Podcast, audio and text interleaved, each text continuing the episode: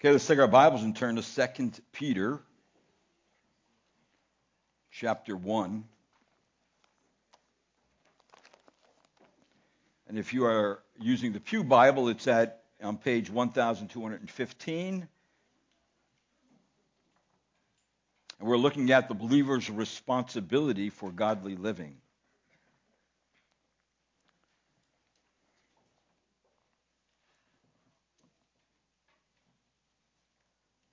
And let me read from verse 1 through 5.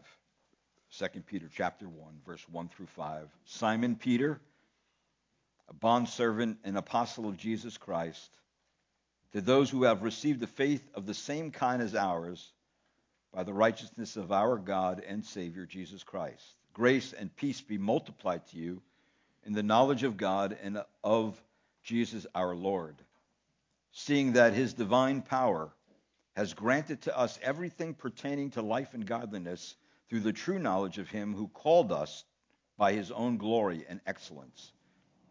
For by these he has granted to us his precious and magnificent promises, so that by them you may become partakers of the divine nature, having escaped the corruption that is in the world by lust. Now, for this very reason also, applying all diligence in your faith, supply moral excellence, and in your moral excellence, knowledge. Let's stop at the comma today. Let's pray. Lord, thank you this morning for, again, an opportunity to be in the Word of God, to teach us how to live the Christian life. And Lord, thank you, Lord, that we are not left in the dark about what to do. It is clear what we are to do and what we are to believe and whom we are to believe and whom we are to depend upon every day. And so, Lord, teach us that and remind us about these things often so we do not forget them. And make us believers who are fruitful and active.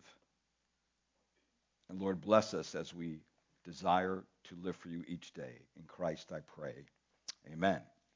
All right, so Last week, uh, I was saying that Christian participation in the divine nature gives believers a new ability to resist sin through the union with Christ and the indwelling Holy Spirit, in which really the desire of the flesh is weakened and the desire to obey the Holy Spirit and to please Christ becomes a stronger desire that we have in our heart because we want to pursue holiness as a pattern of our lifestyle.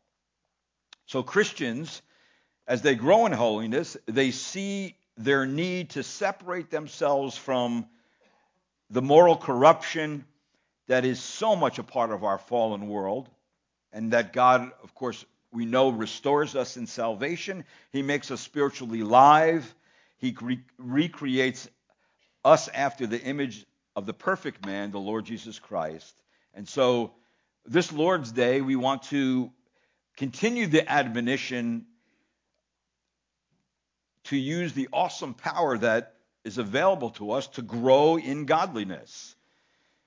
And we saw from 2 Peter chapter 1 verse 3 and 4 what God has done these things, in other words, that have been already done for us by God. It is, it's already been said that along with Christ's righteousness that he gives us as believers, he also gives us an ethical righteousness, a practical righteousness, a righteousness that we can live out every day of our lives. And that means that believers' nature is transformed so that he or she will manifest the character of God. And as we do that, as we grow in Christ, we cannot forget that, as the scripture says, we have everything that we need for life and godliness. That our source of divine power is from Jesus, that the divine power is to live a godly life, that we don't do it alone, that the power of the Holy Spirit of God helps us to replace old sinful habits with godly habits, and that it is not just human effort I'm talking about. It is grace motivated effort. It is not effort apart from the Holy Spirit. We can never do these things apart from the Holy Spirit.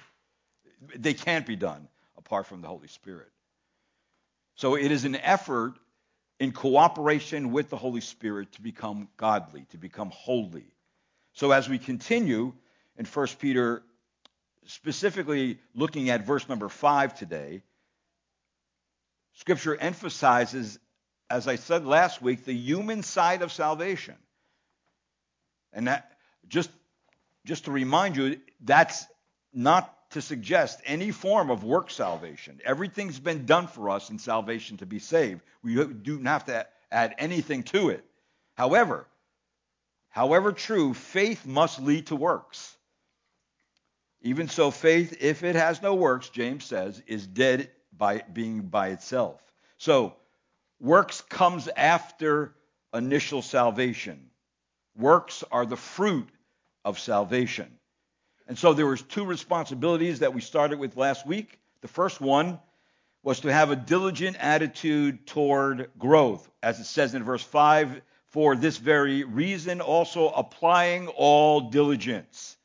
So we are not to sit back, but we are to actually engage in an, intense work as believers to live a godly life. So we cannot be lackadaisical in our attitude towards godliness. If we do, then we are, of course, going to be unfruitful. We are going to be unusable by God, and it even could bring into question whether we're really a believer or not.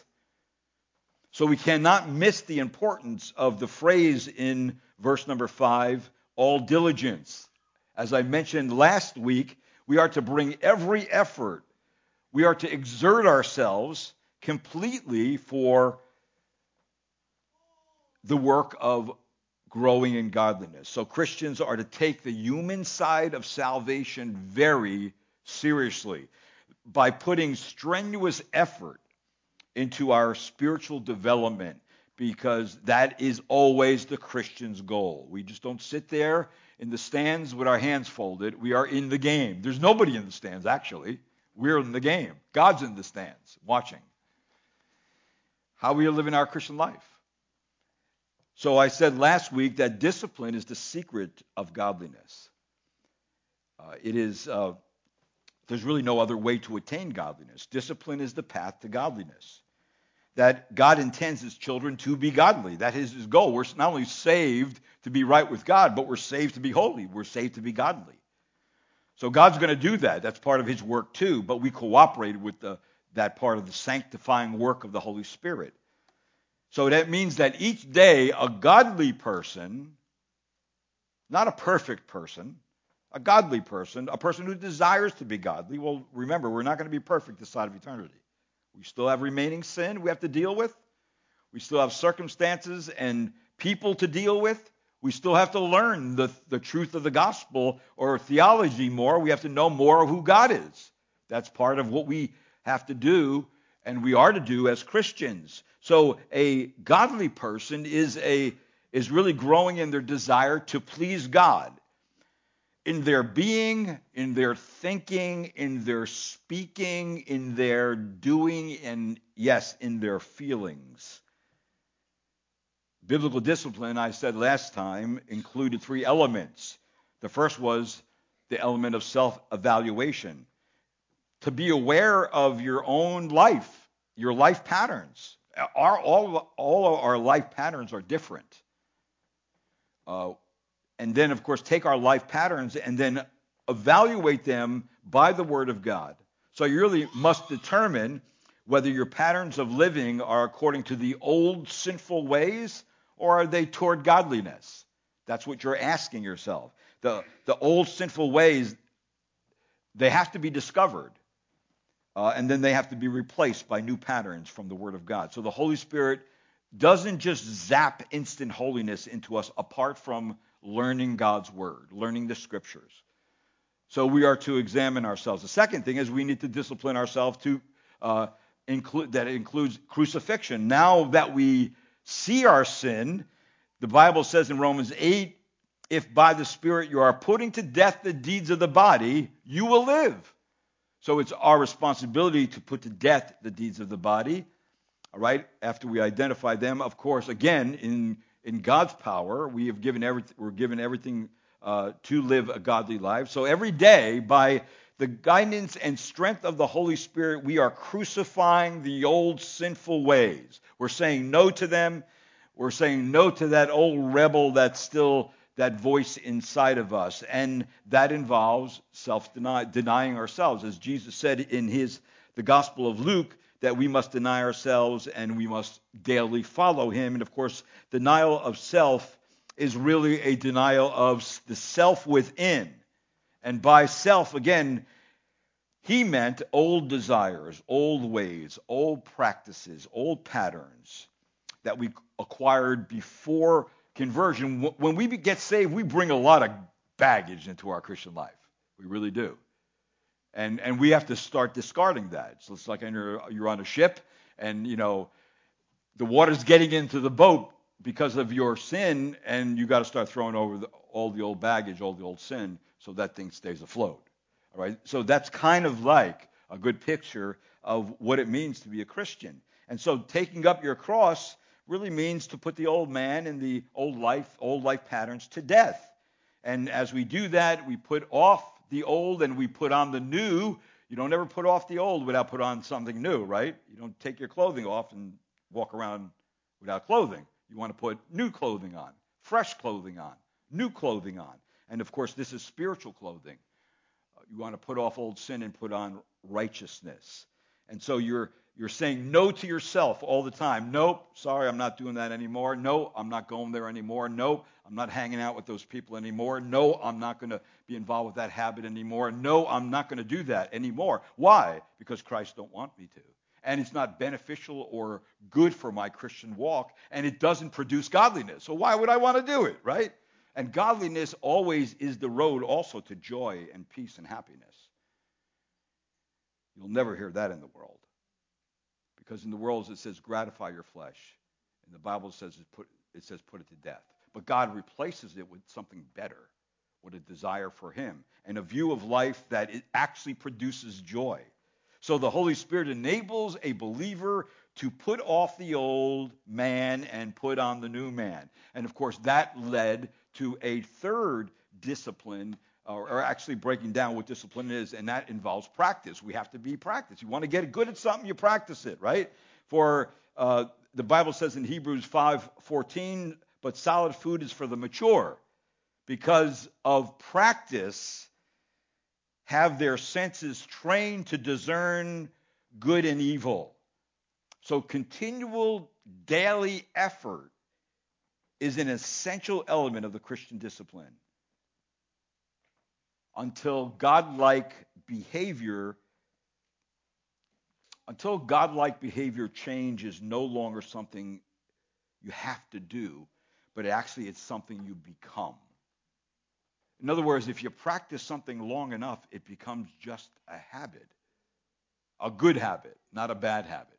And it becomes a habit that is very good for you as a believer. So that led to the second, the second um, foundational, or excuse me, the second um, responsibility of a believer, and that's in verse number five too, that believers are to have a determined action to add to their faith. It says, For this very reason, also applying all diligence in your faith, supply. In the New American Standard, it says supply. In some translations, it says add to or some, give something in addition to. So that actually the, the word translated supply is a, it's a strong word, it's an imperative, it's a command, and we are commanded as believers to supplement, supplement our faith, to add to our faith.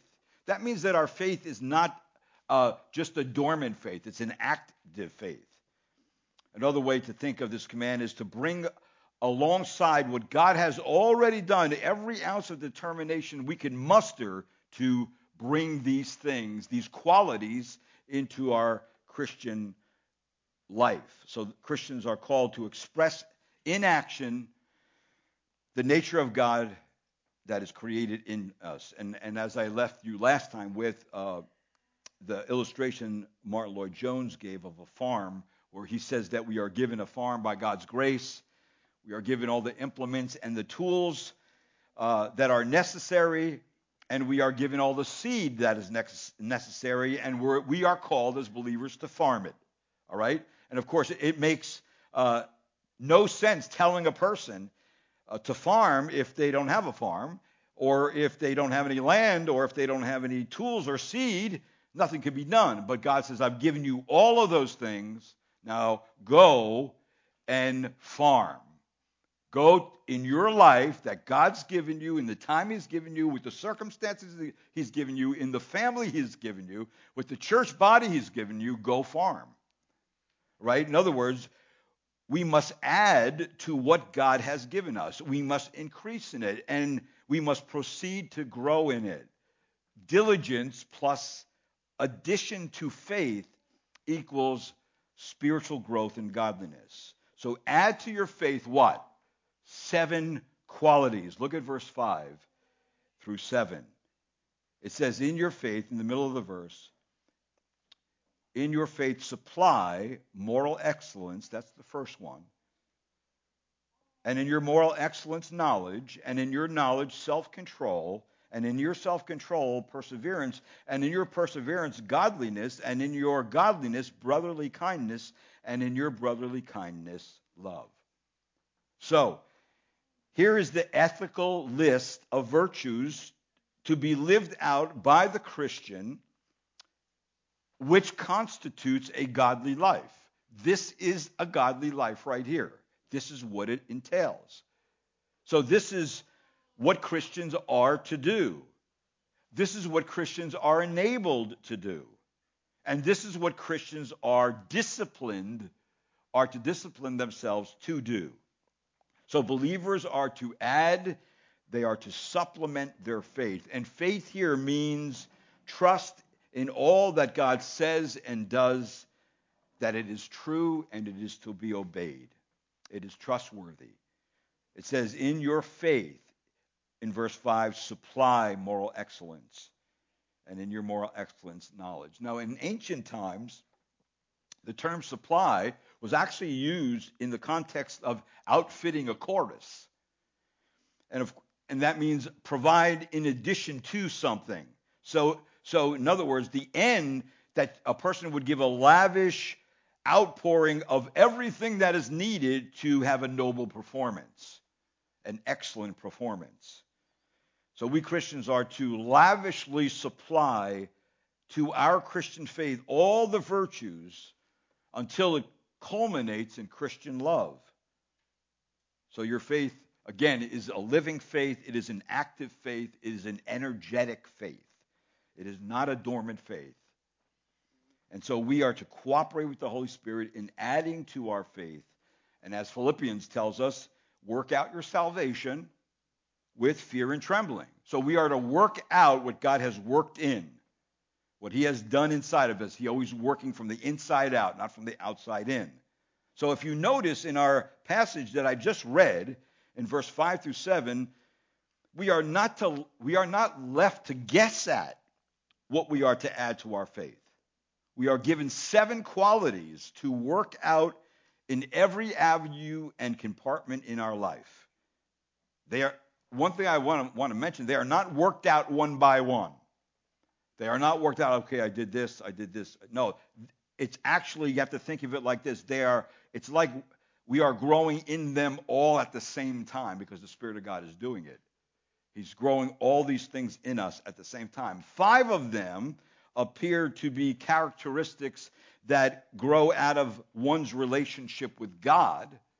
That is moral excellence, knowledge, self control, perseverance, and godliness. And the last two represent one's relationship in his or her uh, towards his or her fellow man like brotherly kindness and love so these are the two starting qualities we add to our faith is moral excellence and knowledge those the, these lay the foundation for all the rest of them that faith is the root from which these virtues must grow now, of the seven qualities that we are to grow in, two are foundational qualities, and two are directional qualities.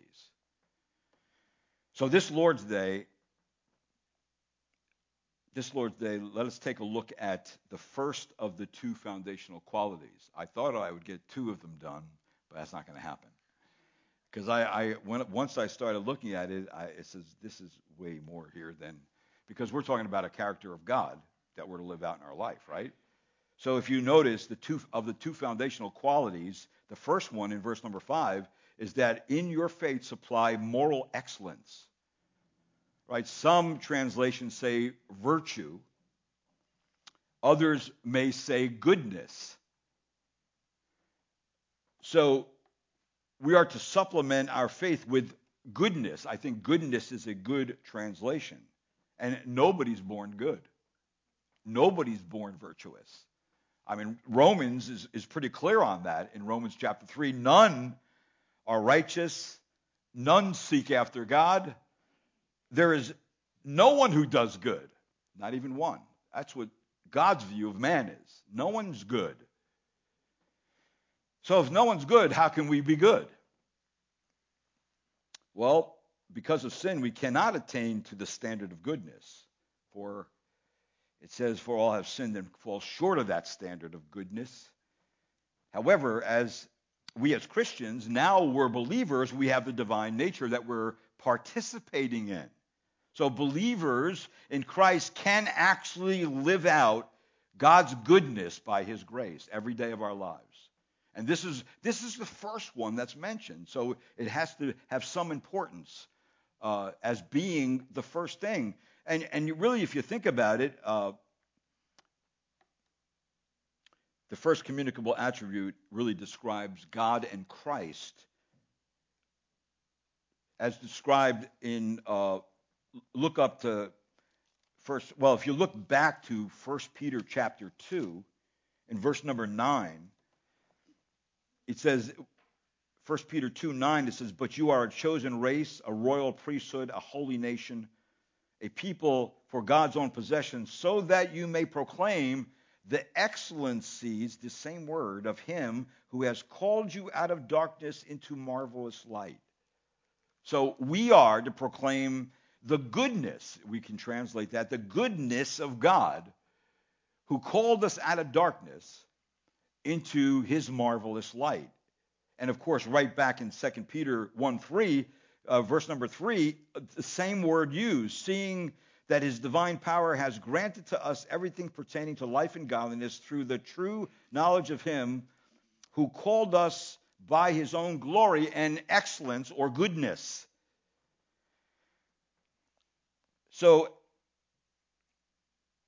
it's a moral characteristic of of uprightness, of righteousness, of goodness. This quality of goodness is to be de- demonstrated uh, in our living good habits formed, fleshly desires discarded on a regular basis, that we are to be people who have honorable be- behavior, not just the absence of bad habits, but a pursuit of what is morally right, what is morally helpful in our relationships, not only our relationship to God, but each other. Goodness goes a long way in living in this world. So, moral excellence is the state achieved whereby the soul operates on the level of goodness. So, the virtuous person would not be believed to have done an evil deed despite reports to the contrary. Somebody will say, no, that person couldn't have done that. Why? Because their character of goodness is so uh, visible and has been so much in practice that it's very highly unlikely that person is the one guilty of that. And so that's how God wants us to live. He wants us, not, not that somebody could bring a false exact, uh, accusation against you and then make it stick. But you consider Joseph in the Old Testament, all the things that were brought against him that were not true and that were hateful, and yet he maintained a virtue, the virtue of goodness all through his life, and God exalted him at the right time and at the right moment. So many of these qualities that we are looking at here, uh, we must realize that Christians are able to live out this virtuous life not because of our own efforts alone, but because of Christ's life in us. See, that's how we're able to do it. And, and many of these qualities we're asked to add to our faith are actually the fruits of the Holy Spirit from Galatians 5. So we are to grow in them. They are to occupy every part of our life, and they are to be increasing in influencing our daily lives. So you know that the more I thought about it, the more I realized it is not easy to define goodness. Think about it for a minute. So when I went to the Webster's New World Dictionary, I found that I was not alone because Webster had 17 ways to use the word. Because you know what? Everybody has their own view of what goodness is. So we can't go by that.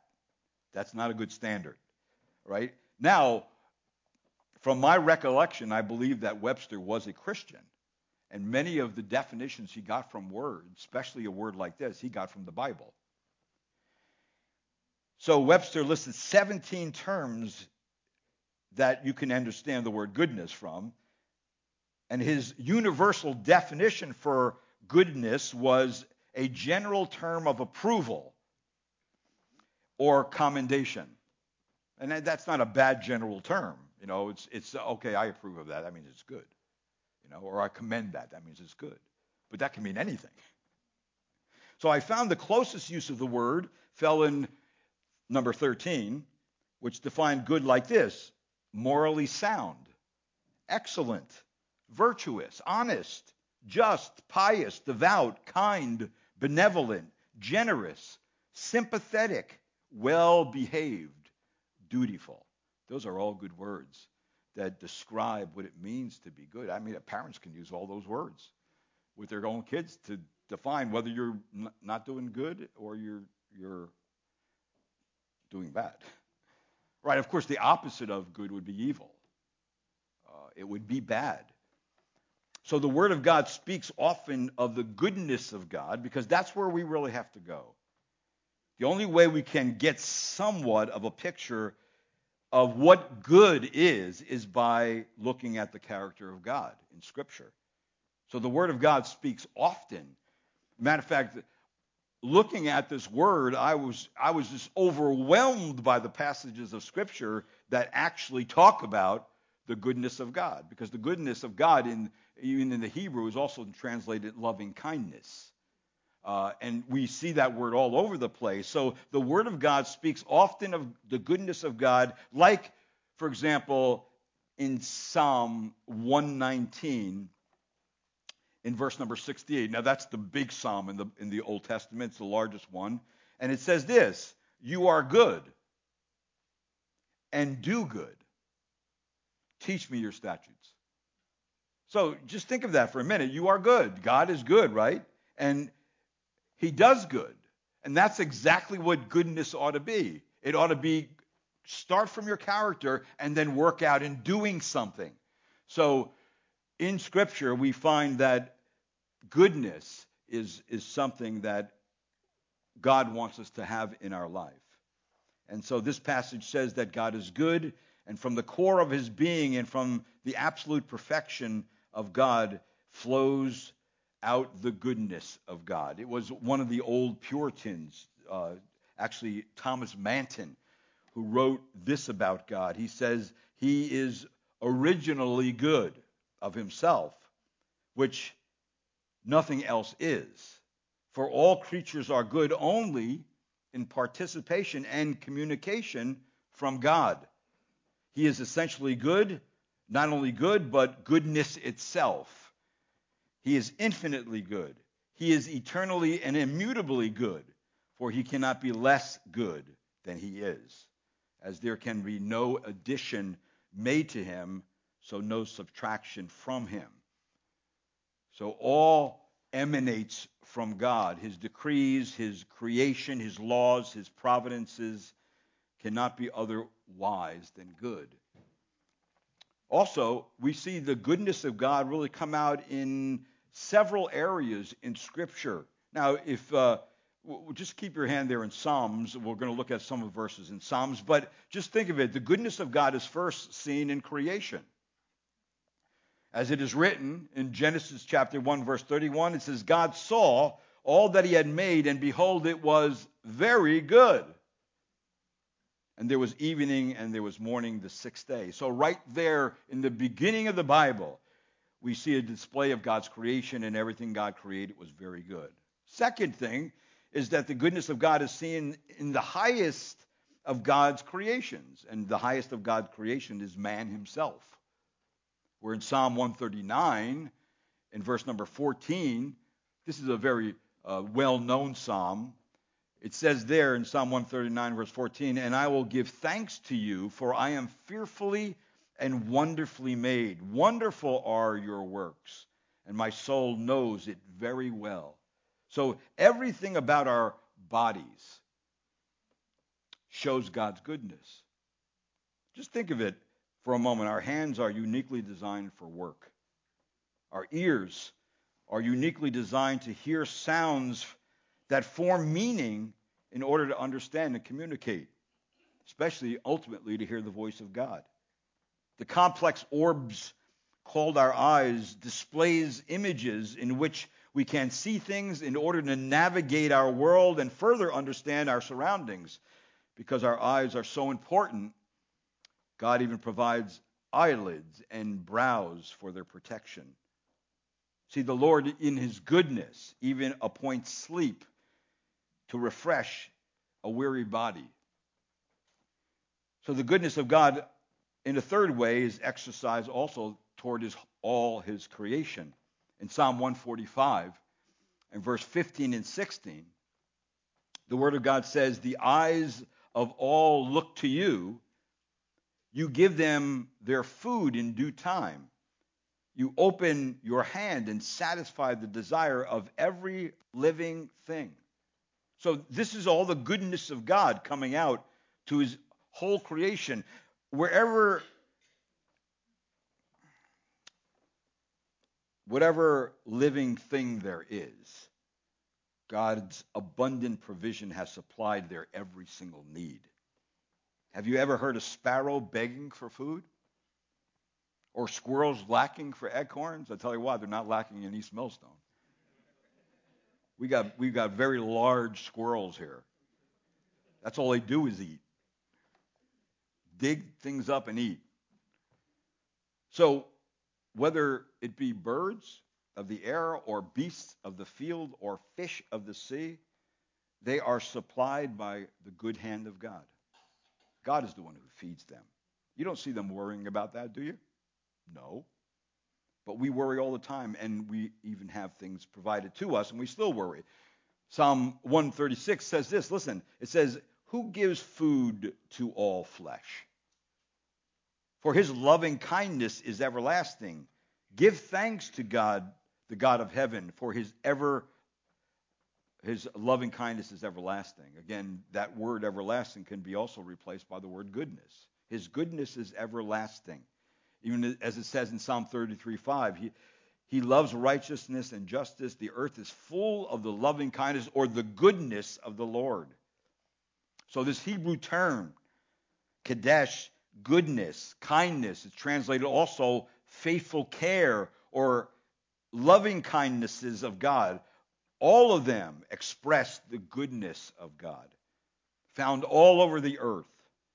And yes, this world filled with sin, filled with sinful desires, subject to decay because of moral corruption. When you look around, honestly, everywhere you look, what do you see? You see the goodness of God. Just waking up this morning was God's goodness to you. Remember when the rich young ruler came to Jesus and he says, Good master? And Jesus says, Only God is good. So he put it right where it should be. Only God is good. So the goodness of God is also seen in the variety of natural pleasures which he has provided for his creatures. Think about it for a moment. God did not give us food just to satisfy our hunger. He gave us a large variety of meats and vegetables and fruits with all kinds of flavors in order to satisfy us with food that tastes good. Food tastes good, right? It's not like eating styrofoam or sand. It tastes good, and we desire food.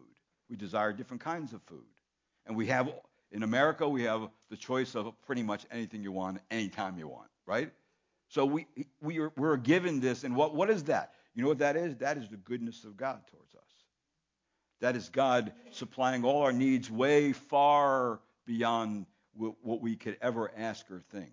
So he gave us a large amount of herbs also and spices to further enhance the flavor of our food so that we can enjoy them, so that we can enjoy food. It actually tastes good.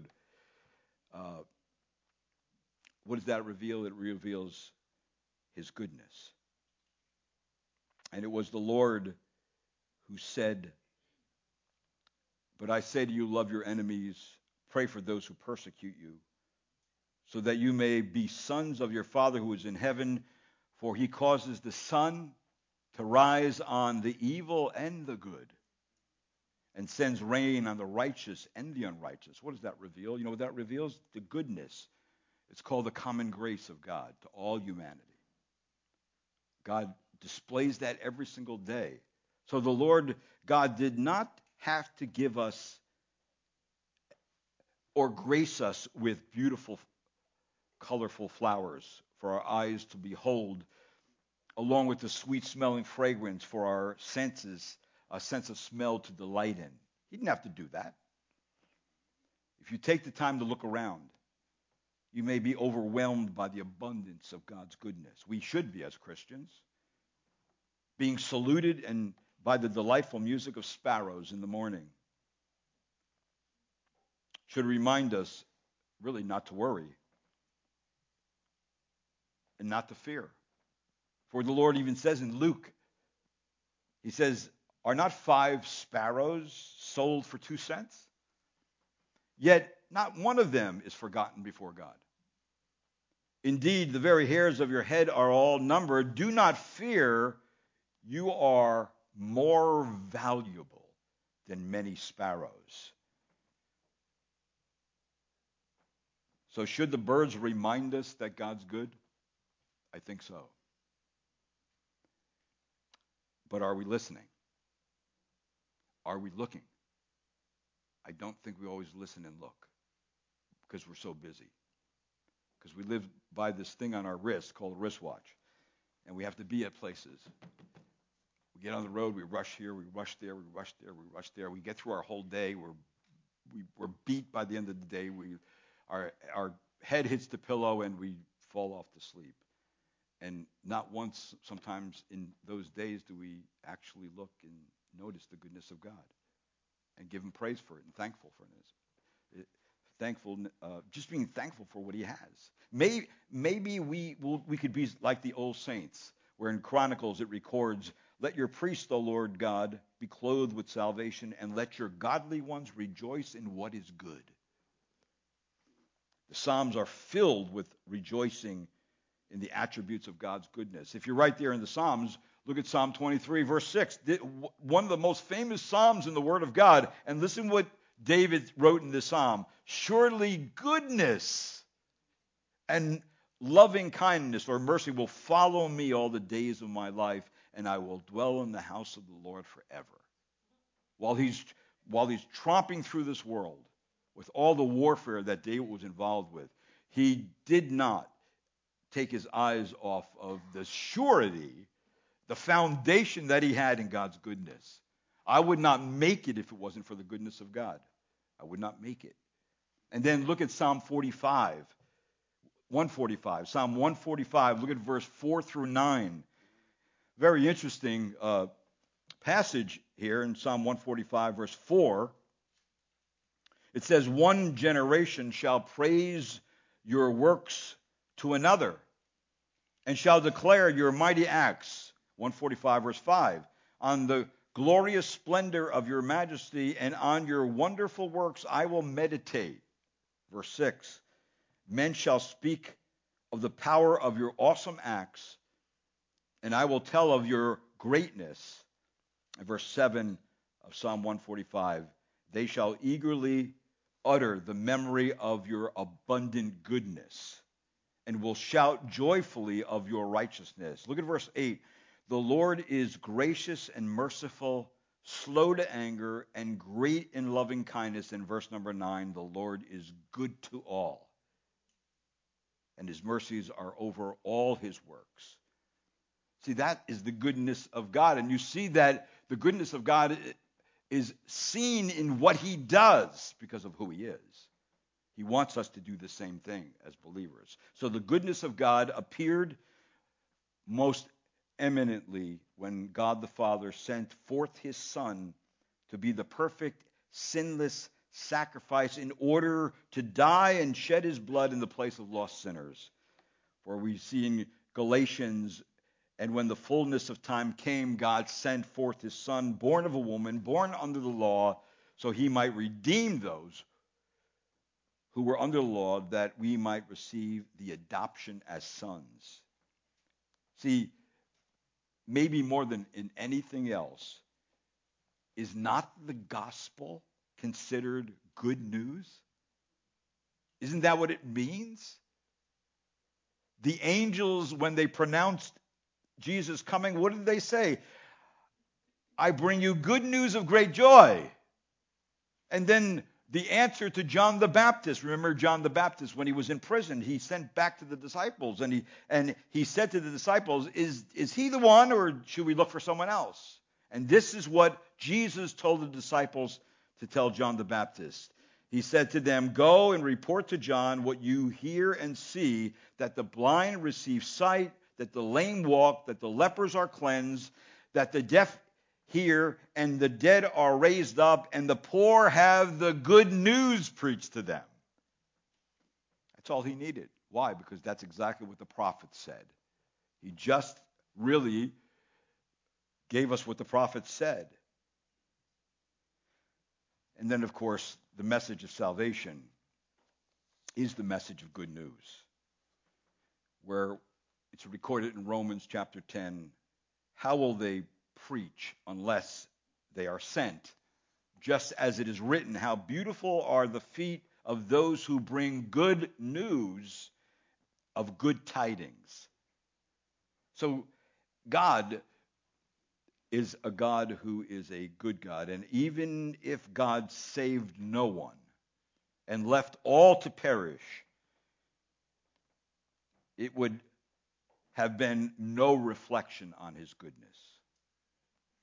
Would God be good if he punished not those who misused his blessings, who abused his benevolence, who trampled his mercy beneath their feet, as it says in Hebrews? Would he be good if he let that go? No, he wouldn't. He would. He is good in his justice and his righteousness as well in his, his daily activities. As the prophet Nahum tells us, the Lord is good a stronghold in the day of trouble, and he knows those who trust him, who take refuge in him. So the nature of God is always the same. He is always good, always good, always good. So when God's people see that God's hand is neither invisible or non existent, and that his providential care is a reality, well, then a response ought to flow out from their own soul, thanking God for his goodness. We ought to recognize that the drop of morning dew gleams his glory and that every speck of dust bears his impression. Yes, that our great God is within us, keeping our hearts in motion and around us, giving us the air we need to breathe to sustain our life. So then, Christians are to add to their faith God's goodness. That's what they're to do. Well, how are we to do that? Well, let me point you to other passages of Scripture that really tell us what we are we, what we are to do once we are saved and now participating in divine nature. I think of passages like Titus chapter 3 verse 8 where it says so that those who have believed God will be careful to engage in good deeds. And then Hebrews 10 and verse number 24 it says and let us consider how to stimulate one another to love and good deeds. And then just look at a couple passages in Romans chapter 12 in that you have to go forward in Romans from Peter if you're in Peter. Uh, Romans chapter 12 and verse number 21.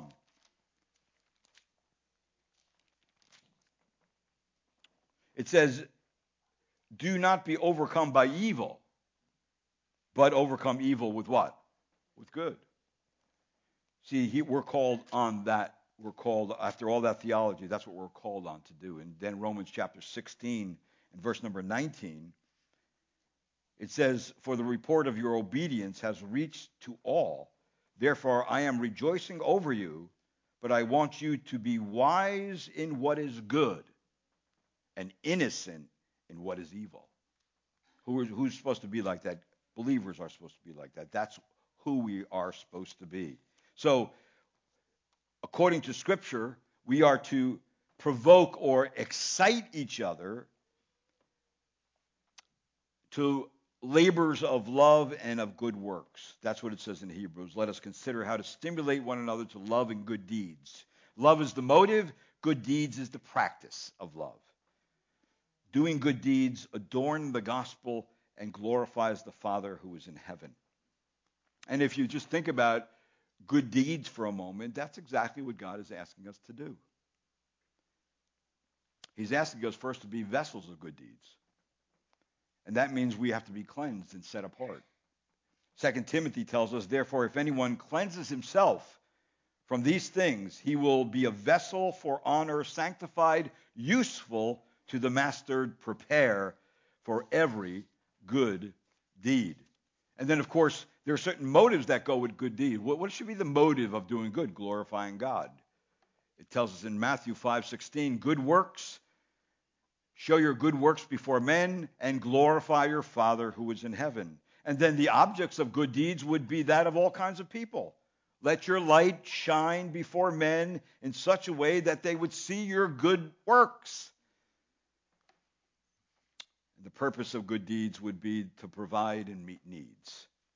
Like it says in Titus, our people must also learn to engage in what? Good deeds to meet pressing needs so that they will not be unfruitful. It seems like go- doing good deeds and being fruitful go together. It goes together. We're going to find that it goes together there in 2 Peter too. And not doing good deeds or not living out goodness in your life actually leaves no fruit at all. It's unproductive. It's, it's, it's useless. It doesn't provide anything. The realm of good deeds is your own giftedness, how God made you. For it says in Ephesians 2:10, for we are his workmanship created in Christ Jesus for what? For good works, which God prepared beforehand so you should walk in them. There's the doing of what God has done in you. And then, of course, there's the preparation of good works, and that's Scripture. That all Scripture is inspired of God, profitable for teaching, for reproof, for correction, for training in righteousness, so the man of God may be adequate, equipped for every good work. The direction of good deeds is really fruit bearing or prayer and prayer. It says, it says in Colossians 1.10, so that you will walk in a manner worthy of the Lord to please him in all respects, bearing fruit in every good work and increasing in the knowledge of God. And the general nature of good works is simply everything. Everything and anything. You don't have to wonder about what a good work is. A good work is anything you do for the Lord. If you give a cup of cold water, right? Doesn't it say that? And you do it unto the Lord, that is good work. But I like the passage of Scripture in 1 Timothy 5 in verse number 10, where when it talks about the general nature of good work, when I, when I say anything, look at this passage. It says, now it's talking about a woman here who was a widow, and it says in 1 Timothy 5.10, having, this woman has a reputation of good works. And then it says this it tells us what it is. And if she has born, brought up children, bringing up children is a good work. Yes, if you bring them up in the love and admonition of the Lord. Right? And then it says, if she has shown hospitality to tra- strangers, good work. If she has washed the saints' feet, that shows honor to the saints as they walk into the house from a, a, a, culture that is dirty and just to wash off the dust from their feet is shown is shown to be a good work. If she has assisted those in distress, if she has devoted herself to every good work. So if we just consider it that good work could be a care package, could be a letter to someone, could be an email or a text to someone, could be giving someone clothing, food, just give them companionship, to talk with them, to clean their house, to mow their lawn, to shovel their snow, to pray with them, to invite them to your home, to bring them to your church, to give them a ride to the doctors. All that comes under everything a Christian does is to be good. That is the motive. It drives them to actually carry out that goodness from their heart to other people. And that's always the good. And that's what God has done and shown us in Scripture, where it says, And whoever in the name of a disciple gives to one of these little ones even a cup of cold water, truly I say to you, they shall not lose their reward. Their reward, Matthew 10, verse 42. So the affirmation of good works is really a vital proof, part of the proof and the fruit of salvation. It proves you have a living faith. It proves and affirms that you are a child of God. So, virtue, getting back to the text, virtue is the high state of mind. It's the high state of a of moral ability perfected over years by walking with God. It's practicing this every single day. You may not be good at it. I mean, let's face it, it's hard to love people. It is not easy to love people. You may love the ones you like because they're like you, but how about loving someone who's unlike you? Who's contentious, rambunctious, a thorn in your side? How do you do good to them? That's what we're called to do because that's what God has done with us. He's been good to us. See, virtue or moral excellence or goodness is a condition whereby day and night, any day or any night, weekend, we can be sure that a virtuous person is living a righteous life no matter what pressures may be placed upon them because they believe from Scripture that is what they're supposed to do. That's how they add to their faith. And the only place where empowerment for the virtue of goodness is found is at the cross of Calvary, and the church of Jesus Christ is to be the custodian of these precious qualities and commodities. And when we realize them and know this, that every single person here can carry out the characteristic of God's goodness in their life. Every one. There's not, it's not beyond us.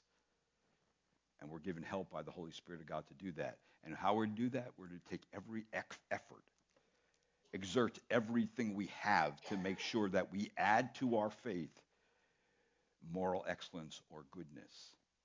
This virtue is vital, and it's first in the list of communicating to the world the goodness of God, right?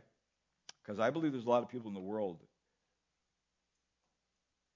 who have never experienced goodness from another person.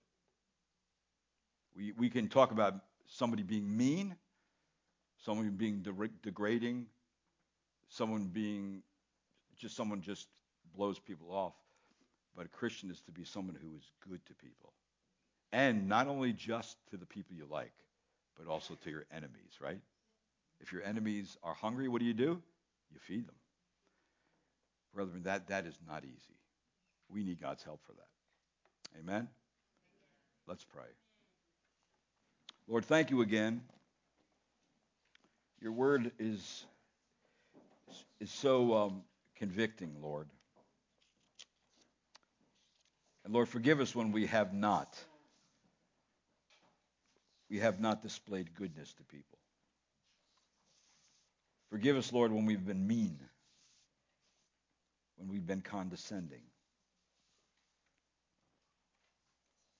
when we have not considered our brethren and those around us. I just pray, Lord, that we would be able to carry out the things said in Scripture. That this very day, Lord, we would be able to add to our faith diligently, with great effort, the characteristics of the goodness of God that flows in us and out through us to those that we have contact with every single day. And Lord, let us practice it until we get good at it, until it becomes a habit that we don't even think about it, we just do it. And I pray in Christ's name, amen. Let's stand together.